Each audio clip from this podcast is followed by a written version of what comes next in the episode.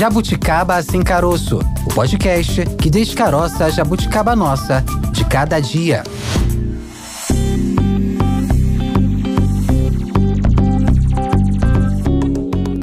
Seja muito bem-vindo, seja muito bem-vinda. Esse é o Jabuticaba Sem Caroço, podcast da Sputnik Brasil, com mais um episódio ao longo da próxima hora. Eu, Maurício Bastos e a Taena de Oliveira vão bater um papo com os nossos convidados sobre meio ambiente e a discussão sobre a indenização das vítimas do rompimento da barragem da mineradora Samarco, ocorrida na zona rural de Mariana, em Minas Gerais. Esse rompimento que trouxe muitos desdobramentos desdobramentos para a natureza e para a vida da população daquela região, né, Thay? Isso mesmo, Maurício. Esse mês aí completou oito anos dessa tragédia que acabou provocando a morte de 19 pessoas. Tragédia que aconteceu no dia 5 de novembro de 2015. A gente lembra bem das imagens, né? Aquela avalanche de né? rejeitos foi liberada e escoou pela bacia do Rio Doce, alcançando a Foz no Espírito Santo, além das mortes, dezenas de comunidades e municípios foram impactados. Pois é, você faz ideia aí do tamanho do prejuízo provocado por esse rompimento, né? Foi na foz do Rio Doce, quando o rio desemboca no oceano, isso lá no município de Linhares, no Espírito Santo, norte do Espírito Santo. Agora você imagina o caminho percorrido pelos rejeitos, né? Mais de 700 municípios impactados e agora diferentes instituições de justiça que atuam no processo sobre a reparação desses danos causados pelo rompimento da barragem apresentaram aí uma nova petição pedindo o julgamento antecipado do mérito, ainda que de forma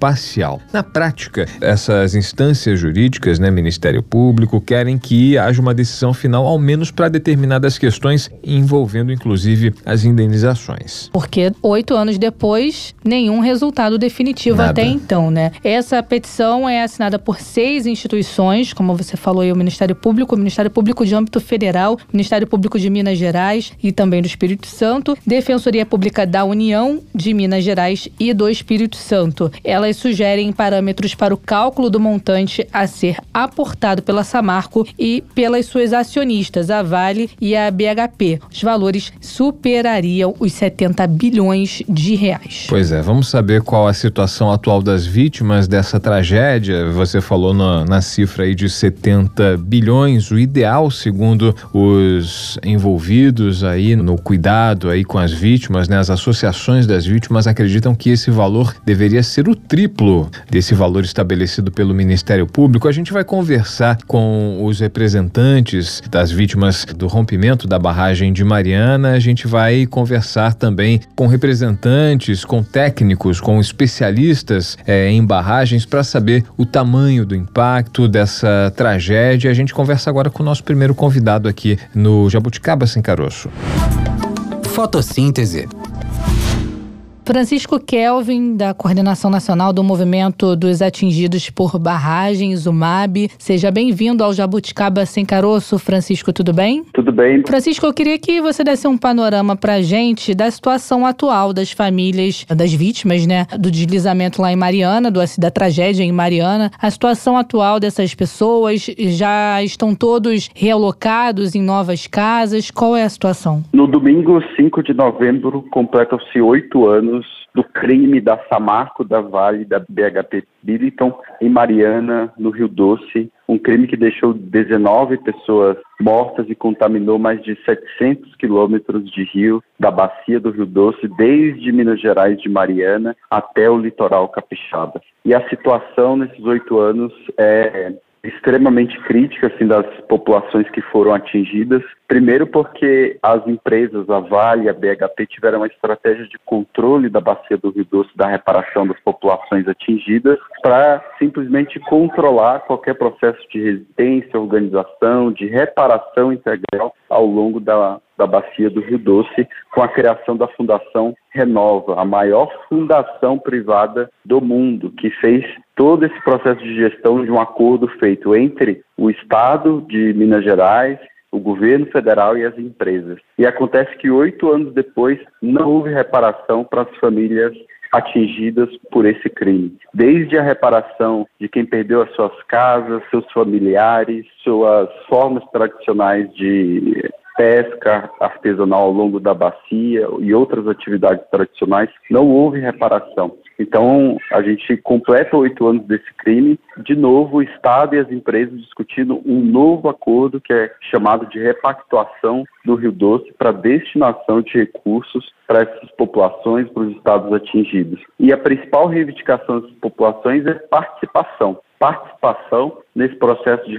repactuação que tem sido discutido no âmbito das empresas do, e dos estados. Francisco, a gente tem informação mais recente, né? Às vésperas desses oito anos de, enfim, desses oito anos da tragédia ocorrida em Mariana, às vésperas a gente recebeu informação do Ministério Público de que havia uma, uma iniciativa envolvendo todos os entes jurídicos que acompanham de perto esse caso, Ministério Público Federal, Ministérios Públicos dos estados de Minas Gerais e do Espírito Santo, todos no sentido de acelerar o processo de indenização dos familiares das vítimas, né? Muitos que perderam é, entes queridos, perderam familiares, perderam amigos, muitos perderam é, seus meios de sobrevivência, perderam suas casas, perderam, enfim, coisas que lutaram, que demoraram muito tempo para conquistar. De alguma forma, o movimento UMAB, o movimento dos atingidos por barragens e também as demais associações aí de vítimas participaram da tentativa de estabelecimento desse acordo de antecipação de julgamento para que essas indenizações sejam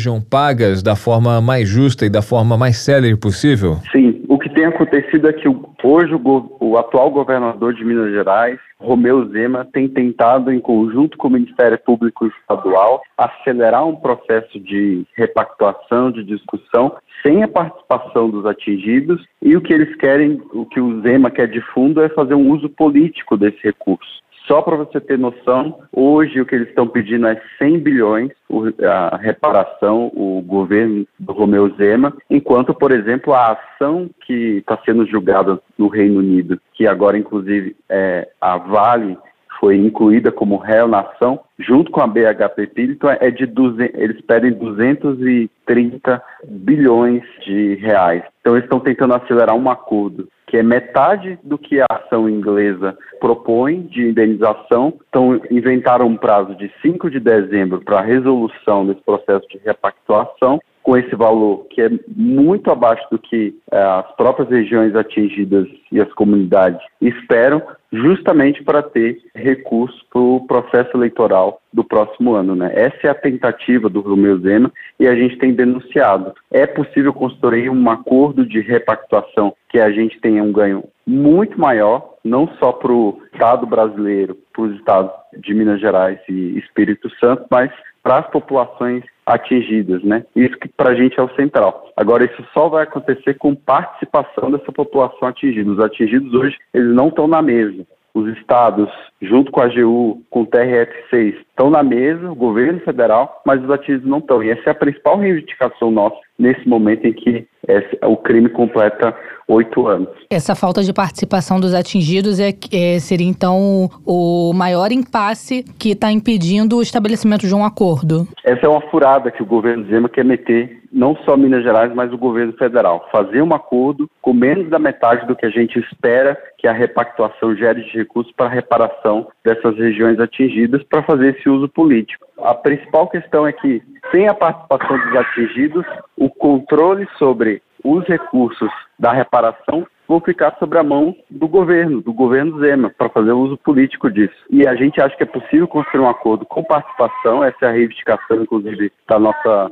jornada de lutas agora, que o governo federal não só garanta a participação dos atingidos, mas uma participação qualificada de toda a bacia e com uma espécie de, o que a gente tem falado é um conselho, um conselho é, popular com participação de todos esses entes para discutir quais são as nossas reivindicações e o uso desse recurso. Francisco, a gente tem aqui o número de 19 vítimas, 19 mortos nesse rompimento dessa barragem da, da Samarco em Mariana. Enfim, tudo, tudo que estava nessa barragem escoou pela bacia do Rio Doce, chegou até a Foz, no Espírito Santo, lá na região de Linhares. Foram 19 mortos e a gente imagina a extensão do dano, né? Para que os, os rejeitos dessa barragem chegassem ao Espírito Santo é que foi realmente realmente uma coisa muito grande. Queria saber de você qual o tamanho da população diretamente afetada. A gente tem esses 19 mortos, mas a população que de alguma forma ficou desassistida, que perdeu sua casa, que ficou desabrigada e ficou desalojada, que perdeu o seu comércio, que perdeu o seu, seu meio de vida. Há uma estimativa da população impactada por essa tragédia e ela de alguma forma é proporcional ao valor que está sendo sugerido para esse acordo. Você falou em 100 bilhões de reais, eu tinha aqui um número de 70 bilhões inicialmente proposto pelo Ministério Público. A proporção do que está sendo oferecido para a população afetada, ela, enfim, ela, qual seria o justo aí? Com o rompimento foram 19 pessoas que morreram. Mas para você ter noção, hoje, pelo menos 55 atingidos do Rio Doce que estavam esperando suas casas serem reconstruídas já faleceram nesses oito anos. São 262 famílias que tiveram suas casas devastadas pela lama ao longo da bacia do Rio Doce. E hoje são é, quase 700 quilômetros de rio e mais o litoral capixaba, chegando à região de Abrolhos da Bahia, é atingida pela contaminação dos rejeitos de mineração pela lama tóxica. E hoje, ao longo de todos esses 700 quilômetros de bacia, a gente tem em torno de 700 mil pessoas que são atingidas. Esse dado é o número de requerentes da ação inglesa hoje que tramita no âmbito da Justiça da Inglaterra, no qual a Vale e a BHP Billiton vão ser julgadas em outubro do próximo ano. Então a gente acredita que esse valor de 230 bilhões seja algo muito mais razoável né, para reparação e para a gente construir um processo de reparação longo, com participação, que pense inclusive essa região do ponto de vista de replanejar, de rediscutir a economia dessa região ao longo de todo o Rio Doce, do que esse acordo que o Zema e o governo de Minas Gerais, junto com o Ministério Público, têm oferecido, que é um valor ínfimo, ínfimo, 100 bilhões, para fazer a reparação ao longo de mais de 47 municípios que a gente tem é, em toda a bacia do Rio Doce. Então é possível chegar a um acordo muito maior, mas o que vai garantir isso é esse processo de participação qualificada desses sujeitos atingidos, discutindo o futuro da bacia do Rio Doce e como essa reparação ela vai se dar. Agora, Francisco, vocês do MAP defendem a implementação de um plano, uma política nacional de direitos das populações atingidas por barragens. Queria que você explicasse para os nossos ouvintes o que prevê essa política, o que significa isso? Hoje o Brasil não tem um marco regulatório, uma legislação, um arcabouço que diga, primeiro, reconheça quem são os atingidos e segundo, quais que são os seus direitos. As empresas têm toda uma maneira de se blindar hoje no Brasil, as empresas que constroem barragens, seja para mineração, seja para hidrelétrica, seja para água, para os diferentes usos, as empresas têm todo um arcabouço jurídico para proteção da barragem, mas não tem para proteção das comunidades que são atingidas e para garantia e reconhecimento dos seus direitos. Então, fruto da luta histórica do movimento, a gente construiu a PENAB, que é a Política Nacional de Direitos das Populações Atingidas por Barragens, que hoje ela foi aprovada na Câmara Federal, na Câmara dos Deputados, e ela está em tramitação do Senado Federal. Ela, inclusive, foi aprovada na Comissão do Meio Ambiente e está hoje entrou na pauta de votação na próxima terça-feira, dia 7, na Comissão de Serviços e Infraestrutura, e a nossa expectativa é que ela seja aprovada na comissão no dia 7 e que ela vá já para votação no mesmo dia no plenário do Senado Federal. Esse, sem dúvidas, é uma, será uma conquista histórica das populações atingidas e que a gente vai ter a possibilidade nos próximos anos fazer com que a implementação dessa lei faça com que a gente não tenha novos crimes como Rio Doce, Mariana, Brumadinho em 2019 e vários outros que acontecem e têm acontecido cada vez mais, com mais frequência ao longo de todo o país. Só para vocês terem noção, hoje no Brasil, cadastradas no Relatório Nacional de Segurança de Barragens, a gente tem mais de 25 mil barragens. E ao entorno dessas 25 mil barragens, a gente tem cerca de um milhão de pessoas morando. Então é uma política que, sem dúvidas, a, a implementação dela garantirá melhores condições para as populações que estão morando ao redor hoje dessas barragens, pensando do ponto de vista da segurança, mas ao mesmo tempo garantirá reparação para as populações que são atingidas pelas novas barragens que a gente vai ter pela frente no país. A gente está conversando com Francisco Kelvin, da, que faz parte da coordenação nacional do MAB, o Movimento dos Atingidos por Barragens, que é um movimento que nos remete à década de 1970, né? numa época em que o Brasil vivia uma franca expansão do setor hidrelétrico, a construção de usinas colocou em xeque, colocou em risco milhares de pessoas, populações que viviam às margens de rios, que viviam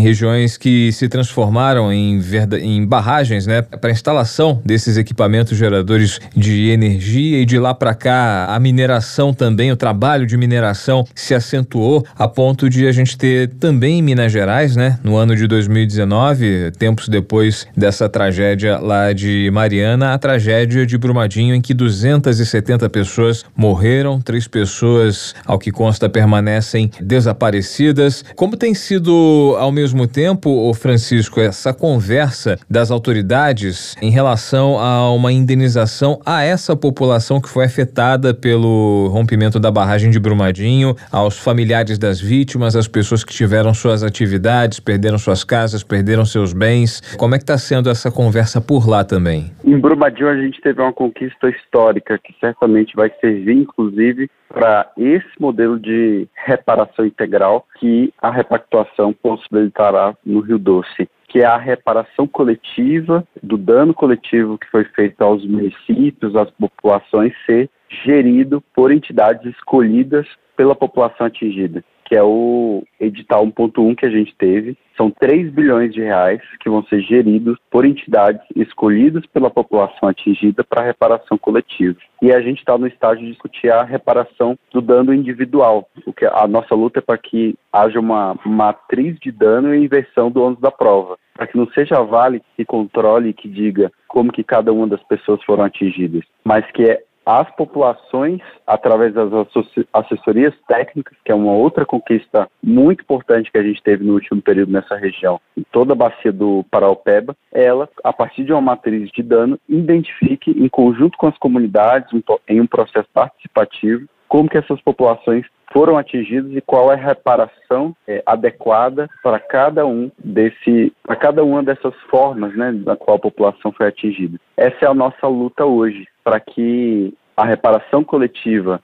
ela siga da maneira como a gente tem discutido, com ampla participação, preparando os municípios, um processo de assembleias né, para essa população, discutir os rumos e quais os projetos que são prioritários para cada um dos municípios, pensando na reparação coletiva, e segundo, que a gente consiga fazer a reparação individual. E para isso é necessário, a gente ter feito um processo de muita luta ao longo da bacia do Paraupeba, para que a gente consiga ter essa conquista que hoje está no âmbito do Tribunal Regional Federal, é, a decisão de que a gente consiga que as próprias populações digam como que elas foram atingidas e não a Vale, porque aí, de novo, a gente vai re repetir o mesmo erro que aconteceu no Rio Doce, que a Vale tem o controle sobre esse processo de reparação e aí a empresa ela faz o que quer com as populações atingidas, né? E não garante uma reparação plena dos danos que foram é, causados, né? Inclusive nesse processo de jornada que a gente tem feito, é, a gente vai anunciar, fazer um processo de luta não só para a gente ter é, conquistar esse processo de participação na repactuação do Rio Doce, agora nos oito anos,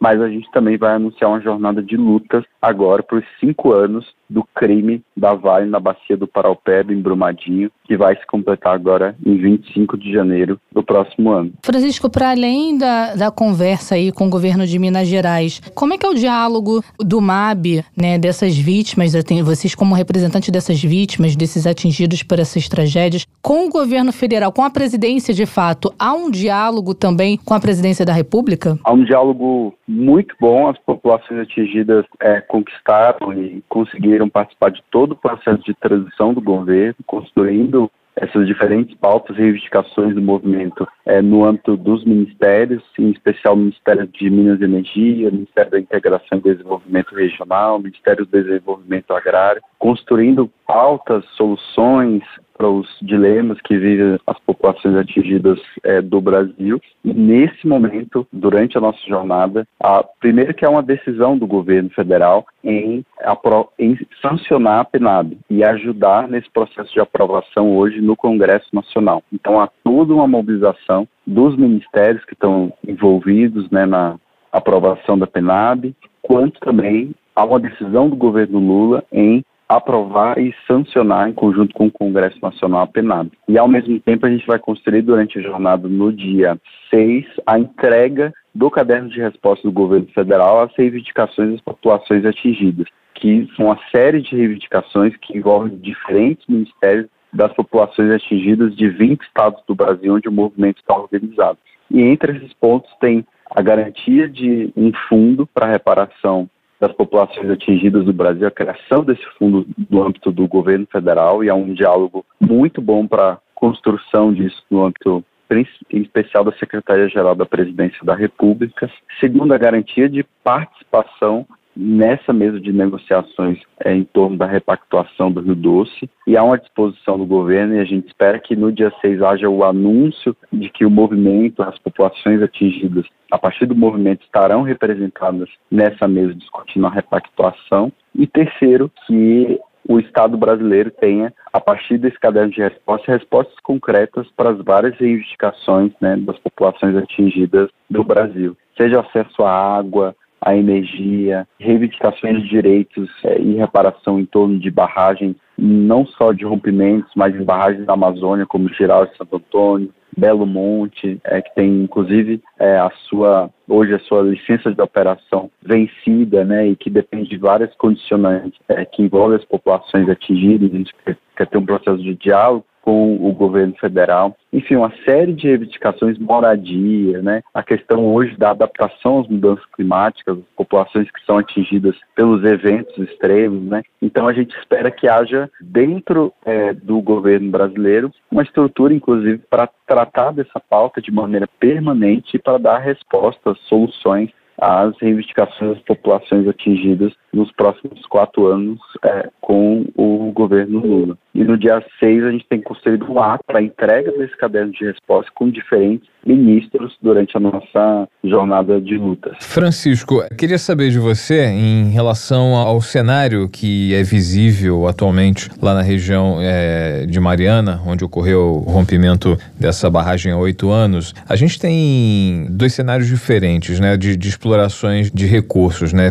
que possibilitam a construção dessas barragens. Tem a exploração hidrelétrica, né, para a construção de usinas, para geração de energia e para geração dessa energia se utiliza muita água, daí a necessidade da construção de barragens e tem a exploração mineral que provoca a degradação de todo um ecossistema na região. Enfim, não que o, a implantação de usinas hidrelétricas não afete o ecossistema das regiões onde elas são instaladas, né, mas existe uma, uma geração de recursos e no outro cenário, no cenário da exploração mineral, há um esgotamento da região com a retirada total de minerais, além, claro, da vegetação. Em Mariana, o que, que se verifica quando a gente chega lá, a gente vê uma natureza morta, uma, uma cidade fantasma, como, especialmente na região atingida, como é feita a reconstrução, como é esse processo de reconstrução dessa área que foi esgotada, onde se perdeu muitas vidas, onde se perderam muitas casas e muitas não foram reconstruídas. Qual é o cenário dessa região oito anos passada essa tragédia?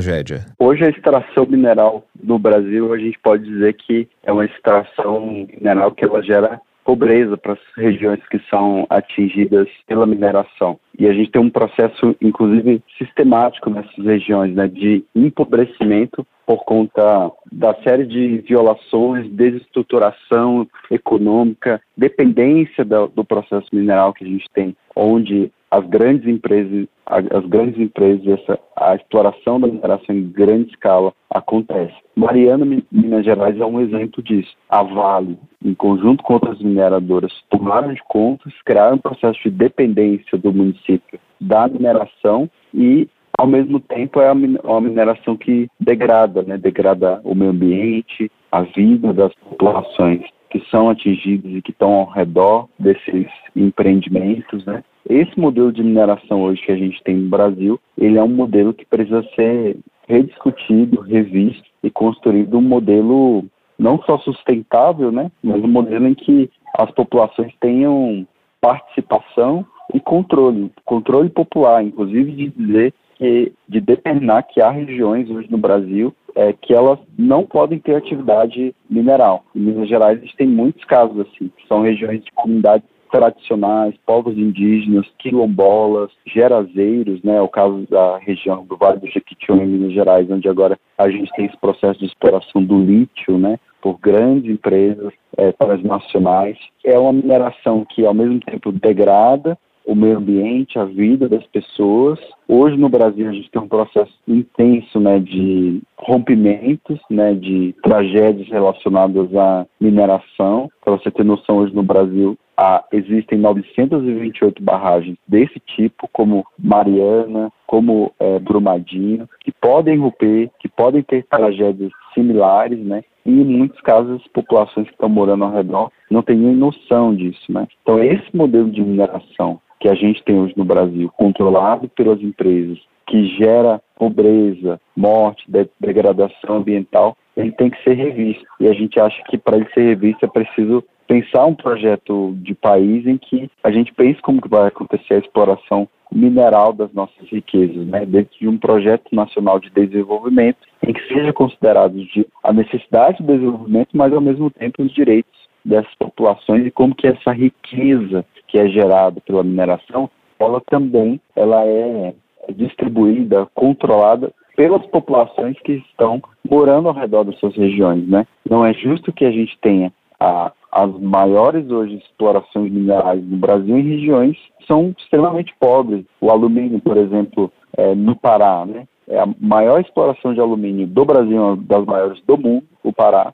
e é uma região que tem um dos é, menores IDHs do Brasil. O lítio, né, essencial para a transição energética que agora começa a ser explorado na região do Vale do Jequitinhonha, gerando uma riqueza extraordinária que vai para fora do Brasil, enquanto essa riqueza é gerada na região que tem o menor IDH, o Índice de, de Desenvolvimento Humano, do estado de Minas Gerais, que é o norte de Minas Gerais, o Vale do Jequitinhonha, é das regiões mais pobres. Né? Então é preciso é, discutir um modelo em que não só garanta os direitos das populações, mas que elas também usufruam né, dessa riqueza que é gerada. É isso, nós conversamos aqui no Jabuticaba Sem Caroço com Francisco Kelvin, que faz parte da coordenação nacional do Movimento dos Atingidos por Barragens, o MAB. Francisco, muito obrigada por nos atender. Até uma próxima oportunidade. Muito obrigado. Tchau, tchau. Obrigado, Francisco. Até a próxima. Bom, Tayana, antes de seguir com as entrevistas aqui no Jabuticaba, né, a gente lembra que é possível o nosso ouvinte, nosso Jabuticaba, acompanhar tudo que a gente produz aqui diariamente nas nossas redes sociais né? Além das nossas plataformas digitais, a gente está também no Twitter, melhor antigo Twitter, atual X, e também no Instagram. Como é que o pessoal faz para encontrar a gente no Twitter, hein, Thay? Instagram, arroba jabuticaba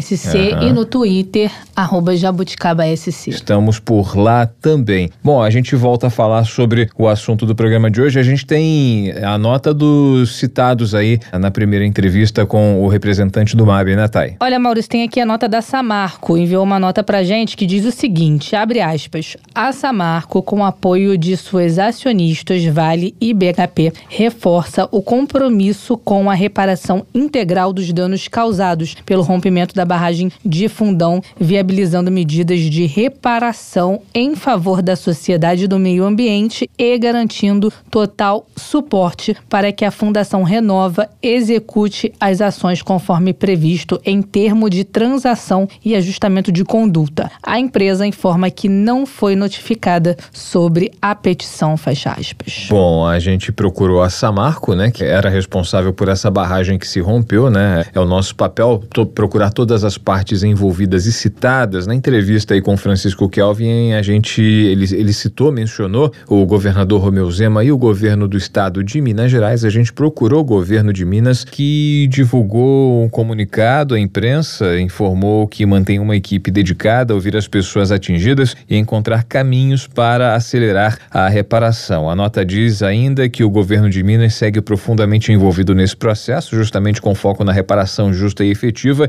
e reforça o empenho e trabalho firme para corrigir os erros do passado e trazer justiça à população e todos os atingidos pela tragédia de Mariana, completa a nota enviada pelo governo do estado de Minas Gerais. Bom, vamos então continuar falando sobre esse assunto, né? Saber se há riscos de novos rompimentos de outras barragens, conversando com o nosso próximo convidado do episódio de hoje.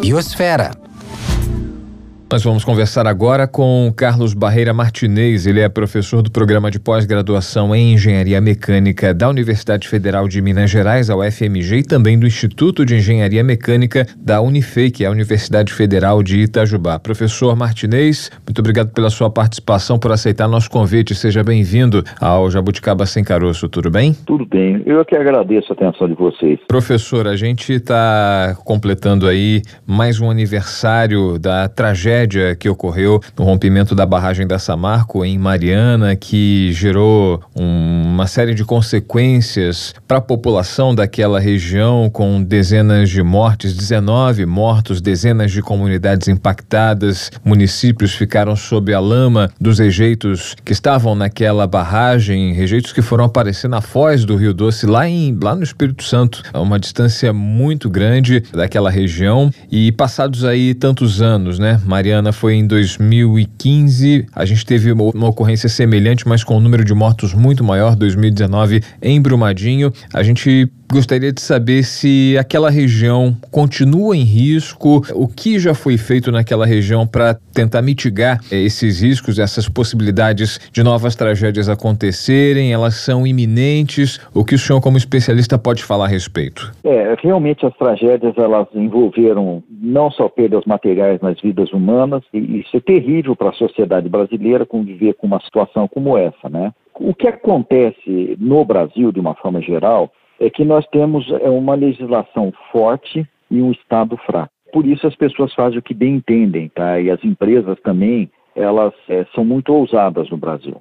Esses acidentes que nós temos, eles são frutos de ousadia das empresas, que se arriscam é, por uma questão de maximização de lucro. Então, o que nós vimos desde o início da colonização do Brasil, fortemente no século XX agora no início do século XXI, é a perpetuação de um modelo extrativista que pouco se importa com as pessoas que vivem no país. Tá? O Brasil, basicamente, continua sendo um fornecedor de commodities e a população continua sendo um mero detalhe, às vezes incômodo, como foi o caso. Nós tivemos eventos de, de ruptura causados por falta de ação das empresas. Essa é que é a realidade.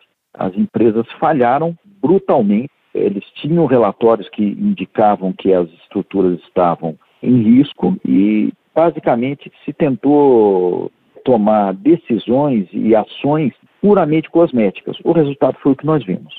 A situação da região, de uma forma geral, e não é só daquela região, é, do, do, país como um todo, ela é relativamente complicada. Nós somos um grande exportador de minérios e nós retiramos esse material da superfície e do subsolo e nós, para isso, impactamos a superfície criamos cavas, locais de deposição de rejeitos de minério. Então, todo esse processo de exploração, ele se constitui num passivo que está sendo deixado para as futuras gerações. Novidade alguma num país que foi forjado na mineração. Nós fomos forjados fortemente nisso. Nós tivemos alguns ciclos e alguns deles econômicos e alguns deles fortemente ligados à mineração. Eu pós-ciclo do ouro em Minas Gerais, a região ficou absolutamente devastada. Naquela época se vivia uma situação de exploração feita com força muscular. Hoje nós temos equipamentos que, que fazem o trabalho de centenas, milhares de trabalhadores. Então a escala da ação sobre a superfície terrestre é muito maior. Hoje, o retrato que se, se tem hoje, centenas de pontos de exploração, não só em Minas como no resto restante do país, e vão deixar um passivo que vai ser pago pelas futuras gerações. Quanto a isso, a gente não tem a menor dúvida. Essas empresas, no instante que esgotarem as áreas de mineração, elas lentamente vão desaparecer. Tá? Em que pese que todo mundo que diga que isso não vai acontecer, o futuro ele vai ser mais ele vai ser absoluto. Nós vamos ver a empresa quebrar e vai ficar tudo solto. Né? E o passivo vai ficar para o Estado, para o Estado local e para o Estado nacional. É esse o, o, panorama que nós temos. As nossas assembleias legislativas pouco fazem, né? e o Congresso Nacional ele tem uma inércia assim histórica, né? espetacular. O nosso Congresso Nacional leva 40 anos para tomar uma decisão. E é o que temos. Né? Nós somos isso, quer nós gostemos ou não. Então o panorama é esse. Existe risco? Claro que existe. Tá? O risco é iminente. Nós temos fundos para depois dar manutenção nessas estruturas? Não, não temos. Depois isso vai ser jogado no caixa do Estado, tá? E não vai haver dinheiro para se manter uma ação de correção ou de mitigação. As empresas vão estar quebradas e, para variar, o povo que se lixe. Mas essa é a história do Brasil nada diferente do que foi até hoje. Professor Martinez, a, a, dúvida que a gente tem é a seguinte: por mais que haja ações de fiscalização, por mais que haja algum tipo de controle, essas tragédias que ocorreram, outras tragédias iminentes que podem acontecer, outras ameaças, elas são frutos de uma inércia que, por exemplo, permitiu uma exploração predatória dessas regiões sem levar em conta as populações que ali já existiam, ou seja, não há fiscalização suficiente que possa mitigar qualquer risco que, que ocorra? É isso? Não, não. A fiscalização, quando ela existe, tá, e quando ela tem força, ela é eficiente. No Brasil, nós temos muito pouco investimento na área de fiscalização. Nós não temos fiscais. Nós não temos fiscais. Os poucos que existem, eles não conseguem dar conta do volume de trabalho. Nós não temos equipamentos que deem suporte à fiscalização. Então, na verdade, nós não temos vontade de fazer fiscalização. Essa é uma interpretação que pode surgir da nossa conversa. Não é?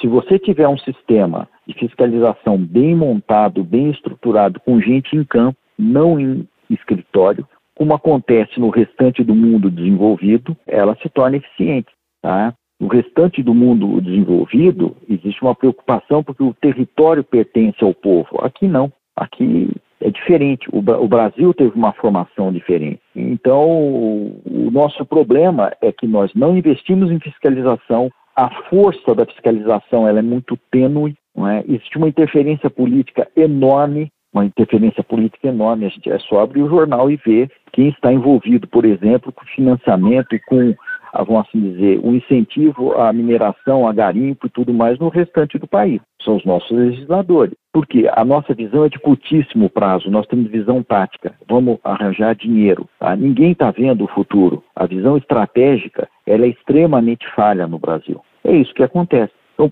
por que ocorreram esses acidentes? O corpo técnico sabia que as estruturas estavam em risco, como continua sabendo, tá? Mas ele não tem força, porque as empresas são muito fortes, elas têm muito poder econômico, né? e vai se tentando torear a situação até se chegar numa posição em que você consiga extrair aquele minério com mínimo custo. Existe sim uma força hoje muito grande é, no sentido de coibir esse tipo de ação, porque a legislação mudou. A legislação hoje é bastante forte. Resta saber se ela vai ser, ser realmente é, seguida. Tá? Ela prevê prisão para quem cometer um ato que é considerado como um crime, está é, tá tudo previsto na legislação. Agora, resta saber se isso vai funcionar. No Brasil também, a própria justiça é muito lenta. Ela dá espaço para ampla defesa, não sei o quê. O cara fica 40 anos se defendendo. Então vale a pena. No Brasil vale a pena você cometer alguns ilícitos, porque o tempo de resposta é muito longo. Eu não estou dizendo que as pessoas tenham que ser que a solução seria, por exemplo, é o julgamento sumário. Isso é um absurdo, isso não tem cabimento. Não é isso que eu estou falando. Eu estou dizendo aqui vale a pena. Até isso que eu ia pontuar com o senhor, professor. Nós vimos, depois dessas tragédias, o endurecimento da lei, né? Leis mais severas em relação ao funcionamento dessas barragens. Só que, por outro lado, não há um cumprimento, né? Isso tudo fruto dessa falta de uma fiscalização também mais severa, então, né? Na, na realidade é o seguinte, as grandes empresas, elas têm se esforçado. Existe hoje a, a figura de um engenheiro de registro, um cara que é responsável pelas estruturas, a coisa melhorou muito. Eu até acredito que se essa legislação estivesse em vigor há 15 anos, 20 anos, as duas tragédias teriam sido evitadas. Dificilmente elas teriam acontecido. Mas o que acontece? Quando você não tem punição para o verdadeiro culpado, fica fácil. Porque o verdadeiro culpado joga isso nas costas de outro indivíduo. Hoje, realidade do dia de hoje, quando se você tem uma grande estrutura, uma grande barragem de, de rejeito, uma grande barragem de contenção, você tem que ter um corpo de engenharia que trabalha com a, com a produção de relatórios, eles fazem inspeções, emitem, por exemplo, é, é, relatórios de correção e tudo mais. E as empresas têm uma preocupação porque a lei hoje ela responsabiliza criminalmente essas pessoas. Então isso hoje já existe. Ah, e qual o risco que nós temos, então, a partir de agora? Bem, nós temos um passivo enorme lá atrás, enorme. Essas estruturas, quando forem é, desativadas, quando acabar a mineração na área, por exemplo, elas vão ser descaracterizadas. Tá, mas quem vai manter isso? Nós estamos falando do futuro. Eu estou falando de, de um futuro daqui a 100, 200 anos. A sociedade vai ter isso como encargo? Essa é a pergunta. Quer dizer, eu vou gerar riqueza para países centrais sobre a forma de minérios exportados e depois nós vamos ficar com um meio ambiente que tem um passivo que a sociedade que aqui vive vai ter que pagar. É, essa discussão ela não está fechada. Eu acho que ela faz parte do grande problema que nós temos pela frente, que é definir aonde nós vamos querer parar. Ou será que depois que a gente esgotar o meio ambiente daqui a gente muda para a Europa ou para os Estados Unidos e deixa isso aqui ao Deus dará?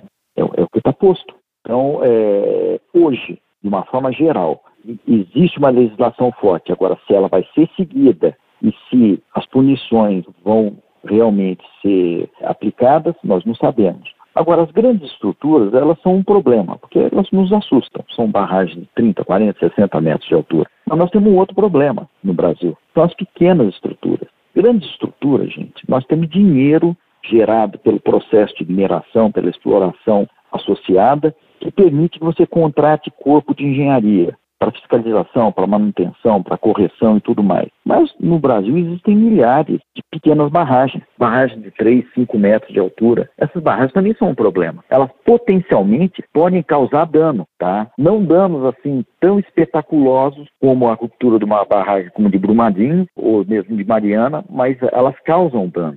E essas pequenas barragens, elas não têm capacidade econômica, quer dizer, os proprietários não têm capacidade econômica de fazer o dever de casa. Isso também é um problema enorme que nós temos hoje. Barragens de, de, de empreendimentos agropecuários, barragens de pequenos proprietários de terra, também são barragens que contêm uma grande quantidade de água e que a manutenção delas é muito, muito precária. Os sistemas de extravasão, quer dizer, os vertedores e tudo mais, eles foram projetados de uma forma muito empírica. Então, isso também é um risco. Isso é, isso é uma bomba relógio tá, que está aí esparramada pelo país. A comparação que eu posso fazer é o seguinte: as grandes barragens são uma grande bomba, uma grande bomba que, tá, que, que vai ser jogada num campo de batalha. A pequena barragem é uma granada, também é uma bombinha, mas faz um estrago desgraçado. Sem dúvida. Professor, o senhor está comentando aí sobre os tamanhos dessas estruturas que são construídas para exploração da natureza, para retirada de minério, para utilização na agropecuária, né, as grandes e as pequenas barragens, né, e isso gera um esgotamento do solo, gera um esgotamento de recursos naturais, e tornando essas regiões mais sensíveis e aí sujeitas à ação da natureza, tem a, a erosão que é, é todo esse processo, tem o impacto da chuva, né, que geralmente coloca essas regiões ainda mais sensíveis. A chuva coloca essas regiões de forma ainda mais sensível, né? A mudança no, no fluxo de chuvas, né, no regime de chuvas para essas regiões, a gente lembra de episódios recentes na história do Brasil, tragédias naturais, como na região serrana, no sul do país, em que a chuva veio de forma implacável, levando vidas, levando patrimônio, deixando territórios arrasados, né? E a mudança no regime de chuvas, né, é, gerada pelo, pelos fenômenos climáticos em âmbito mundial, ela de alguma forma pode acentuar esses riscos que já existem por si só? Sim, você tem toda a razão. Elas podem acentuar, elas acentuam, mas elas não são sozinhas o grande causador da nossa desgraça, né? Porque, por exemplo, se você pegar os eventos que nós tivemos de grandes chuvas com mortes, as áreas atingidas, elas fortemente estão associadas à ocupação irregular do solo. Então, no Brasil, assim como em outras partes do mundo, mas especialmente no Brasil, né, que é um país extremamente responsável com a sua população, eh, nós permitimos que algumas áreas sejam ocupadas. Então são áreas de instabilidade, são áreas com grandes declividades que nós permitimos que as pessoas que não têm moradia e não têm aonde se colocar do ponto de vista espacial, é, que elas, essas áreas sejam ocupadas por moradias precárias, sem infraestrutura, sem drenagem, sem nada, e acontece, acaba acontecendo o que aconteceu. Então aí você pega bairros de cidades na região serrana do Rio que foram montados em locais totalmente inapropriados. A pergunta que eu faço é a seguinte: quem autorizou a construção do bairro? O que aconteceu com quem abriu mão daquilo sabendo que era uma área de risco? Não aconteceu nada, o cara só ficou rico. Qual a providência que se tomou? Nenhuma. O que é que se fez para corrigir o processo? Nada. Então, eh, nós temos um problema de instabilidade climática? Sim, temos. Nós estamos no meio de um processo de mudança tá, que vai trazer muita dor de cabeça, mas vamos lá. Esse, essa mudança climática ela foi cantada na década de 70. Se você pegar os primeiros relatos da década de 70 sobre mudança climática, você fica assustado. E aí você assusta mais ainda quando você vê que eles batem com o que está acontecendo agora, 50 anos depois. Imagina o que, é que vai acontecer daqui a 50 anos. Tá, a comunidade científica está alertando. Então, existem livros clássicos tá, que mostram exatamente o que está sendo feito. O livro do Rifkin sobre o um mundo invernadeiro, né, um mundo sob efeito estufa, ele começa descrevendo a construção de uma grande cidade com uma cúpula, com condicionamento de ar, que é muito parecida com a ideia do que está acontecendo agora na Arábia Saudita, por conta de mudança climática. Quer dizer, a comunidade científica ela tem visão estratégica. Ninguém escuta a comunidade científica. Tá? Parece que é um bando de gente gritando no meio do deserto e avisando: olha, vocês vão morrer. E ninguém acredita. Então, o que acontece, por exemplo, nas nossas cidades que sofrem com as chuvas? Elas são construídas em áreas erradas áreas de instabilidade eh, geológica, áreas que não são apropriadas. É muito comum no Brasil você construir cidade em, leito de inundação. Aí vem uma cheia e inunda a cidade inteira. Oh, mas que absurdo, a cidade está inundada. Olha, você queria que acontecesse o quê? O poder público municipal deixou se ocupar uma área que era uma área naturalmente de inundação. Olha, se você andar nas, nas cidades do Brasil, você vê prédios construídos do lado da calha do rio. Aquele prédio que está construído do lado da calha do rio, se houver uma grande cheia, ele vai sofrer, ele pode ir inclusive a colapso. O governo federal não fez uma lei, ano passado retrasado, autorizando ah, que dentro da malha urbana se construísse com menos de 50 metros de afastamento. Esses 50 metros não é para embelezar só a cidade, é para proteger também os empreendimentos tá? para preservar o mínimo da, da área no entorno. Tudo se passou por cima de tudo isso. A área foi invadida, construiu ali, agora se legaliza. No Brasil, o que, é que impera aqui dentro? Você pode invadir a área que não te pertence e lá na frente você usa o poder político para legalizar tudo. O poder político é extremamente importante, porque ele evita conflito, ele evita a guerra. Onde a política sai, a guerra entra. A revolução, a desgraça, tudo entra. Mas ele tem que ser controlado. Ele, ele não pode ser usado da forma como ele está sendo usado no Brasil, para beneficiar meia dúzia. Isso vai dar errado. Todo mundo sabe que vai dar errado. Bem, é isso. Agora, professor, o senhor fez aí uma comparação das pequenas barragens com as grandes barragens, até fazendo uma alusão ao que seria representando uma granada. A gente pode ter novamente uma tragédia do tamanho que foi é, em Mariana, em Brumadinho, por exemplo? Sim, a gente pode ter. Mas o que eu vou te dizer agora, eu estou afirmando que pode. Porque a maior tragédia, ela ainda está para acontecer na humanidade. Essa é a máxima da vida. Então, ninguém pode garantir que uma coisa pior não vai acontecer amanhã. Agora, a chance disso acontecer com a legislação e com as ações que foram tomadas, ela é pequena. Ela é muito menor do que era no passado. As grandes empresas que operam essas grandes estruturas estão muito preocupadas. Primeiro, por um problema econômico, a paulada foi alta. Segundo, problema de visibilidade. Isso impacta o preço das empresas. É, e terceira, a dificuldade que ela tem hoje com os movimentos sociais, o próprio Estado. Então, a chance de é, uma tragédia pode acontecer sim. A chance dela acontecer, no meu entendimento, é menor do que era no passado. Então, a situação melhorou. Não, a situação melhorou. E assim, a gente tem um mais recente relatório de segurança de barragens do ano de 2021. A gente teve acesso a essa informação. Esse relatório aponta que o número de acidentes registrados aumentou nos últimos anos. Isso seria contabilizando é, justamente como, como o senhor falou, as, essas pequenas barragens que não têm uma. Um impacto tão grande. Um impacto né? tão espetaculoso, usando até o termo que o senhor falou, né? O impacto não é tão grande como, por exemplo, Brumadinho e Mariana. É, talvez seja atribuído a isso, esse aumento, né? Pequenos episódios gerando um aumento no número de ocorrências, é por aí? É por aí, mas não é que os pequenos episódios não ocorressem. Eles ocorriam simplesmente não eram relatados. Tá? Então, a partir do, do evento de Mariana e Brumadinho, aí a sociedade ela ficou assustada. Mariana foi um choque muito grande, mas, mas Brumadinho é a visão do, do fim do mundo, não é? A barragem literalmente explodiu. Aquela imagem é muito impactante. Então, o peso da opinião pública foi muito forte. Então, é isso. Agora, tem o seguinte: nós temos que entender que uma barragem é uma estrutura viva. Ela não é um monte estático que vai estar ali daqui a milhões de anos. Ela é uma estrutura viva. Então, ela tem um momento de nascimento, que é a construção dela, que embute uma série de riscos. Depois ela tem a adolescência, que é, é o início da partida, a idade adulta, e ela vai ficar velha. Então, esse ciclo de vida dessa estrutura, ele tem que ser respeitado. E nós já temos aí um século de construção dessas estruturas, por exemplo, e elas estão, elas estão aí.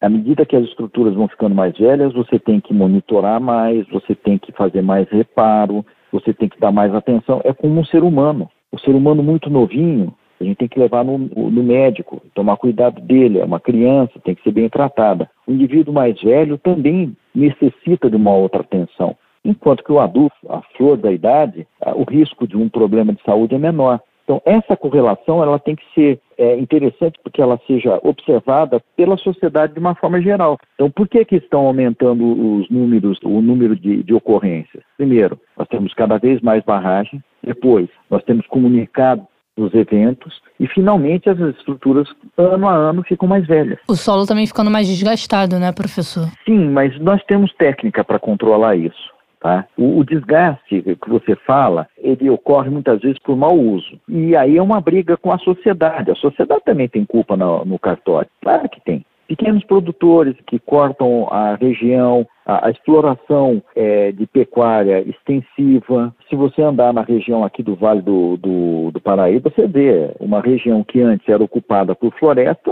totalmente degradada, vossoroca para todo lado. Gente, nós vamos pagar um preço por conta disso. Essas ações, elas não podem ser só limitadas às estruturas de barramento, elas têm que ser, vamos dizer assim, o ambiente ele é sistêmico. E nós estamos falando de barragens, por exemplo, de mineração. Existem as barragens hidrelétricas, que têm um tratamento diferente das barragens de mineração. Que na mineração, a barragem em si é um passivo. No sistema hidrelétrico, ela é um ativo. Tá? Pode parecer para quem está escutando, ah, mas qual a diferença de um para outro? Num é custo, no outro é lucro. Então, as barragens de usinas hidrelétricas, elas têm um processo de, de acompanhamento muito, vamos dizer, mais importante para as empresas, porque ela é o elemento que gera o recurso que paga o salário de todo mundo e paga o lucro dos empreendedores. E são barragens que elas foram projetadas para durar 200, 300 anos em operação. Então, as grandes usinas hidrelétricas que a gente tem devem operar por mais um século, dois. Então, você tem que manter aquilo em bom estado, porque aquilo, é, é, vamos assim dizer, é o que gera dinheiro, o que gera lucro, que vai dar toda a perspectiva de futuro. Então, são estruturas diferentes, vocês entendem? Perfeito, professor. Professor Carlos Barreira Martinez, professor do programa de pós-graduação em Engenharia Mecânica da Universidade Federal de Minas Gerais, a UFMG, e também do Instituto de Engenharia Mecânica da Unifei, Universidade Federal de Itajubá, conversando com a gente sobre os impactos e os riscos de rompimentos, de novos rompimentos, aí diante de mais um aniversário, oito anos do caso Samarco, do rompimento de uma barragem que deixou 19 19 mortos, dezenas de comunidades e municípios impactados com o rompimento aí da barragem em Mariana. Professor, mais uma vez, muito obrigado pelas explicações, pelo seu ponto de vista e até uma próxima oportunidade. Nós estamos à disposição de vocês. Grande abraço a todos. Tchau, tchau, professor. Até a próxima. Até a próxima. Lembrando, Maurício, que o termo de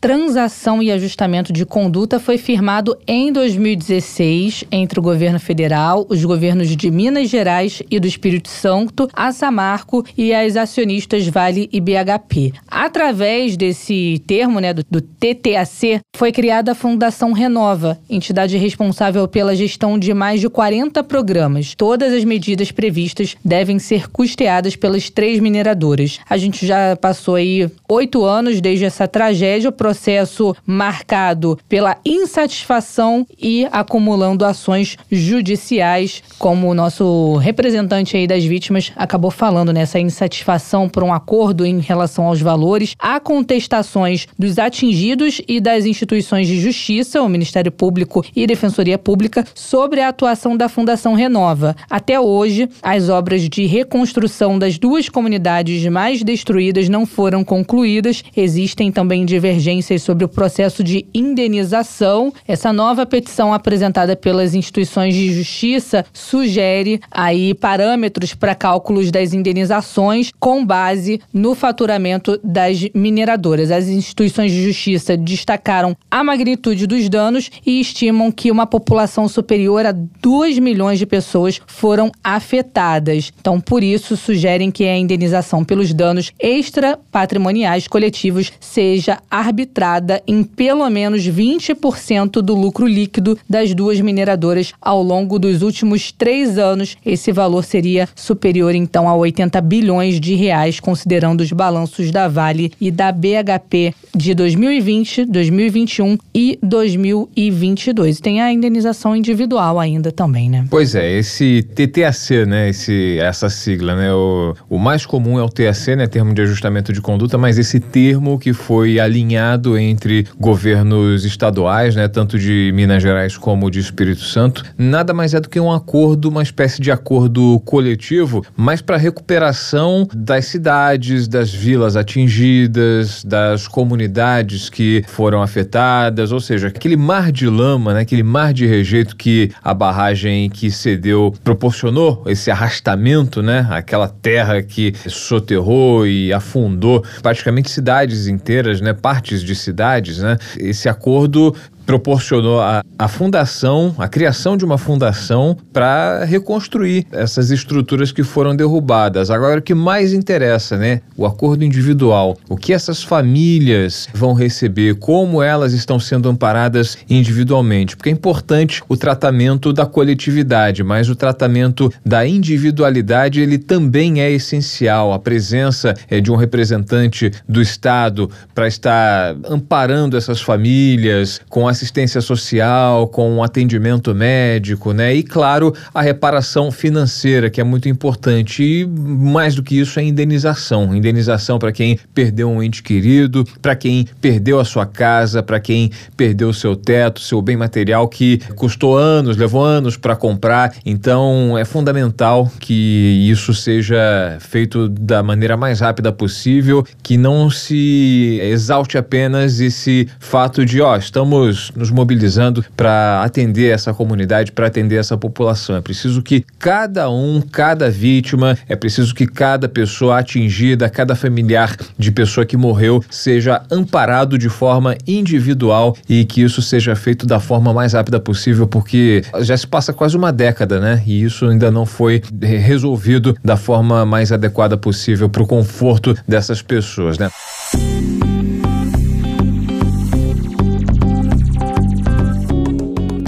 Tayana, a gente segue acompanhando o andamento desse processo envolvendo a Samarco e as vítimas do rompimento da barragem de Mariana e incluindo também todos os movimentos jurídicos de bastidores, como o Ministério Público se posiciona, Ministério Público Federal e os estaduais, da mesma forma as defensorias públicas, né, e de olho no, em todas as iniciativas, em tudo que está sendo adotado para evitar que novas tragédias ocorram. São inúmeras as barragens espalhadas pelo pelo país, o risco permanece, já que não há o devido cuidado, segundo as entrevistas que a gente ouviu, né, com o especialista no assunto, o professor Carlos Barreira Martinez, também com o Francisco Kelvin, que cuida das vítimas e das populações que vivem no entorno dessas barragens. Né, muito pouco tem sido feito para conter o avanço dessas barragens, o avanço desordenado, pelo menos, né? E a gente continua de olho no andamento desse processo, Thay. É isso, então, Maurício. Episódio de hoje do Jabuticaba Sem Caroço chegando ao fim. Amanhã estaremos de volta para falar sobre estelionato emocional. Estelionato emocional, famoso golpe do Tinder, né? E suas variantes. É, muito se tem usado a tecnologia para cometer golpes, para tirar dinheiro das pessoas, né? Muitos, muitas vítimas têm sido golpeadas, né? Têm sido afetadas, prejudicadas por pessoas que querem se aproveitar das pessoas no momento mais sensível,